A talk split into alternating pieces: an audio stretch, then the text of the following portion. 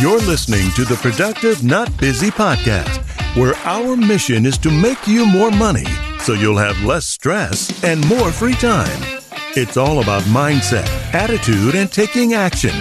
And your host, Wayne Weathersby, knows how to make that happen. He's negotiated and closed over one hundred fifty million dollars in contracts while building businesses with proven success strategies that he wants to share with you. So if you're ready to make some real money, then let's get to it. Here's Coach Wayne.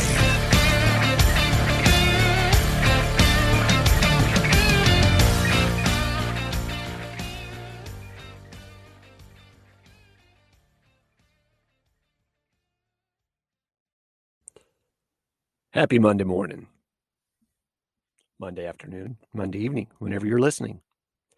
Today, we're going to talk about seven tips for dealing with your inner critic. Everybody's got one. Newsflash. Seven tips for dealing with your inner critic. So let me ask you a question. Were you ever about to do something, and then suddenly that voice inside your head starts talking? Why did you do that? You're a bad person. No one wants to talk to you. You'll never be anything in life. That negative voice inside your head that judges, criticizes, and demeans you is your inner critic. Your inner critic plays a critical role in how you see yourself and your self-esteem. Everybody matters. All of my coaching clients know that that's one of my mantras. When you don't know how to deal with your inner critic, though, you can feel ashamed, worthless, or low, or uh, actually everything. Self-esteem is terrible. If you let it, your inner critic might undermine your every accomplishment, even if you do something good, or might show up as you enter a room of people that you've never met before. That harsh inner critic can lead to self-doubt and lack of confidence. That's part of the success trajectory, action, attitude, approach. And self-doubt and inner critic is a big part of that. When you let your inner critic control too many of your actions, it could hold you back from things like growth, connection, or even potentially success. I see and hear people all the time that have a uh, have a win or have a success, but they're a yeah, but. Yeah, but it could have done this, or yeah, but I could have done that. Even though they, the way we think influences how we behave, those thoughts we have are not always true. If someone feels insecure and believes no one wants to talk to them, how charismatic do you think they will be in the social setting? Follow some of these strategies here that I've written down, done some research, had some talks with people that have overcome this, and take control. So acknowledge and understand that when negative thoughts come up, acknowledge your thoughts. That's okay. Try to understand the source of where they came from, though. Right? How old do I feel right now? Why do I feel this way? What are some patterns I can recognize? Where do these thoughts come from? How do these thoughts affect my behavior?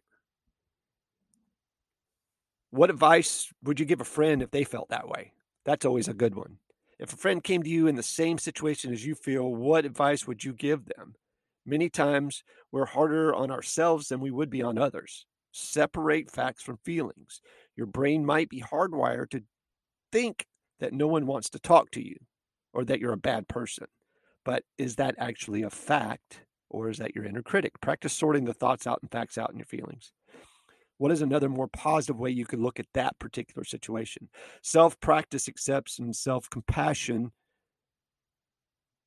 is huge. Replace negative or critical thoughts with accepting and and using compassionate ones. Have a selection of empowering, compassionate beliefs that you can tell yourself instead of succumbing to the negative ones. I know this stuff sounds crazy or witchcrafty or or too simple, but sometimes we overcomplicate this stuff. Write down positive thoughts, right? the old positive affirmations. When your inner critic comes out, what is it saying? How can you challenge them? How can you debate them, right? Have you ever walked into a room with a really negative person? My challenge is, is to, I, there's no competition for me, because we will debate the positive versus the negative every time. Write down the times in your life that people have said positive things about you, right? People say good things about you. Focus on your strengths and what you're good at. Distract yourself when you start replaying mistakes in your head about stuff that you've done. Have you ever made a mistake and replayed those moments over and over and over and over? That doesn't resolve the issue. If you find you're ruminating instead of actively problem solving, distract yourself from thoughts by doing things that bring you joy. This is what I do. Take a walk, read a book, listen to a podcast, play a game, play my guitar, play with my dog. Just take time and remind yourself that everyone has an inner critic. I promise. Everybody does. Have an inner critic as a human function. It comes from the parts of your brain that evolved to protect yourself. If you find that you're in a loop of critical thoughts, remind yourself that every human experiences self-doubt at some point or another in their head. Everybody, every living human being has it. I promise. They use it as a crutch or an excuse. Your inner critic does not have to control what you do on your path. Taking these steps to silence that that mean inner critic and nurture more empowering inner dialogue can help you grow and expand your horizons, and it'll help you help others. Because then you're an example. There's a difference between that harmful voice in your head telling you that you're not good enough and wanting to improve yourself. We have enough real people telling us we suck, right? Don't let the guy in your head do it too. Use these tips above to silence your inner critic so that you can reach your full potential. You can be happy. You can do anything that you want. I have to remind myself of this every day. Again, I'm sharing. I'm not telling. Nobody's perfect. Everybody's got an inner critic. And mine contracts and expands all the time. And usually I use that as a moment to kind of decipher why that's happening. The inner critic gets bigger when I realize that I have people in my sphere that I don't need in my sphere that start feeding that inner critic. They're giving him the ammo that he needs to bring me down. Remember, you don't want to wrestle a pig in the mud because the pig likes it. He's in his element. So again, I hope you guys have a great day. Be safe. Take care. Sell a bunch. Say something nice to someone. Talk to you soon.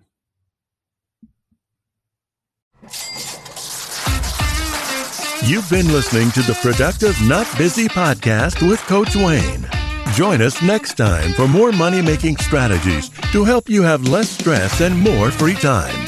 Follow us on Facebook at Productive Not Busy, on Instagram at frontline dot coach dot wayne, and on Twitter at Wayne New Junior And remember, be productive, not busy.